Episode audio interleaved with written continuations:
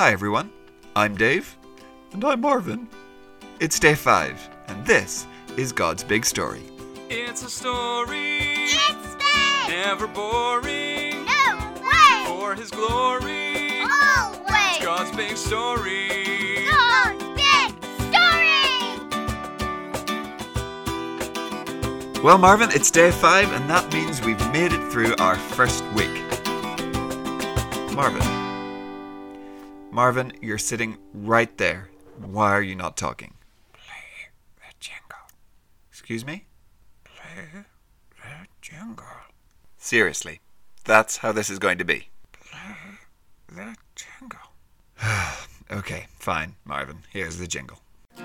Nobody knows what he's gonna ask now. It's Marvin, the friendly, curious cow.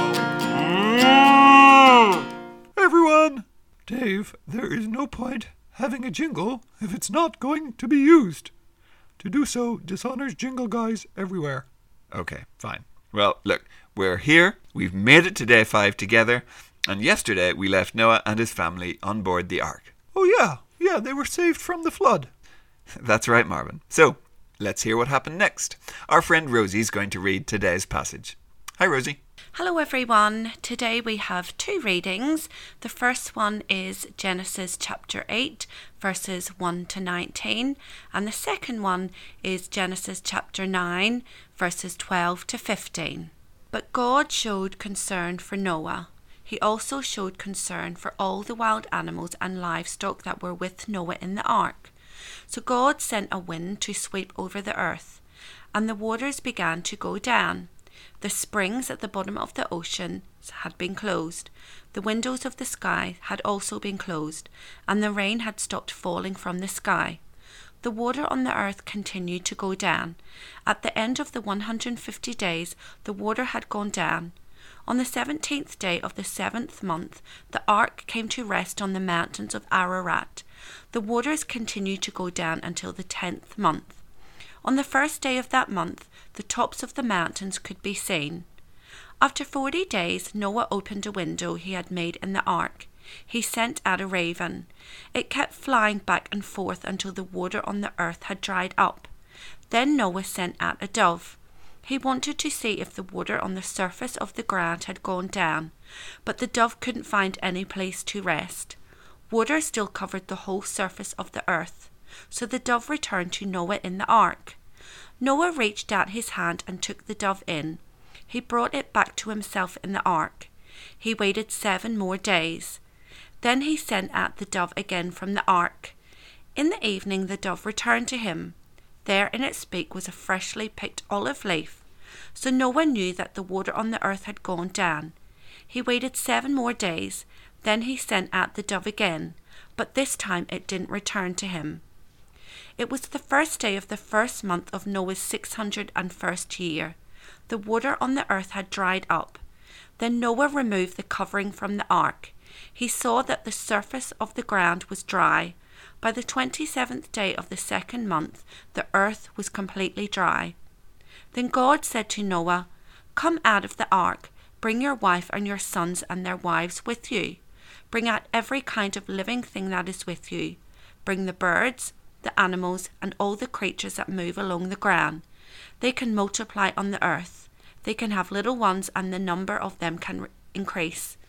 So Noah came out of the ark. His sons and his wife and his sons' wives were with him. All the animals came out of the ark. The creatures that move along the ground also came out, so did all the birds. Everything that moves on land came out of the ark, one kind after another. And then moving to chapter 9, verses 12 to 15. God continued, My covenant is between me and you and every living creature with you. It is a covenant for all time to come. Here is the sign of the covenant I am making. I have put my rainbow in the clouds. It will be the sign of the covenant between me and the earth. Sometimes when I bring clouds over the earth, a rainbow will appear in them. Then I will remember my covenant between me and you and every kind of living creature.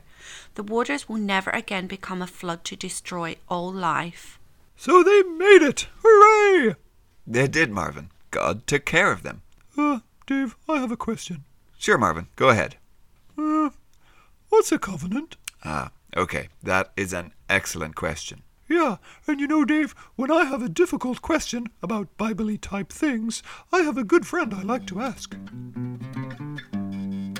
Hey, what, what the? What is happening right now? Who is who is playing that? What? Oh, not again.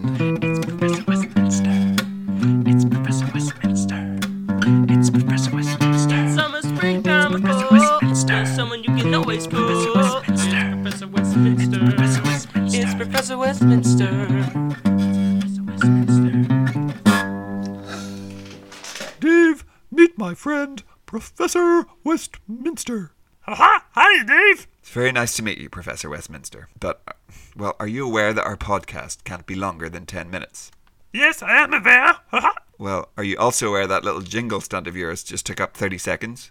oh, Dave, do not question the art of the jingle, guys. Okay, well, Professor, Marvin has a question. Uh, we heard today that God made a covenant with Noah, and, and Marvin wants to know what a covenant is. Ah, that is the excellent question, Marvin. A covenant is something very special. It is maybe a bit like the contract, or a, very special promise which cannot be broken. So when God makes a covenant, it's very, very serious. because when God makes a promise like that, he never, ever, ever breaks it. Thank you, Professor. That's right. So, even now, thousands of years later, God's covenant is still there. Yes, ha, that's correct. Just like you can still see the rainbow in the sky, God's promises are still there, too. Well, thank you, Professor. Um, I'm, I'm glad you stopped by. Ah, you're most welcome, Dave. Now, uh, can we play my jingle as I leave? No, no, you cannot. Oh, okay. Maybe next time. Bye, everyone. Bye, Marvin. Bye, Professor. So, Marvin, God brought Noah to safety and promised that he would never wipe out the world's people like that ever again. And as a sign of that covenant, He put the rainbow in the sky. that's right. So, kids, have you ever had someone break a promise? I have. Oh, you have, Marvin? Yeah, it's not a nice feeling. Yeah, I know. It really sucks. But isn't it great to know that God will never, ever, ever, ever, ever, ever, ever let us down? He never has broken a promise, and He never will. God is unchanging. Today, why not say a prayer and thank Him that you can always rely on Him? And can you think of any other promises God has made? He won't break those either. And that's it, Marvin. Week one is in the bag, only 51 more weeks to go. It's been fun, Dave. I'm looking forward to it. Me too, Marvin. But for now, we'll say goodbye. Bye, everyone. Goodbye. We'll see you soon. God's Big Story is a ministry of Eden Grove Presbyterian Church. Music and jingles by Dave, Josh, and Josh.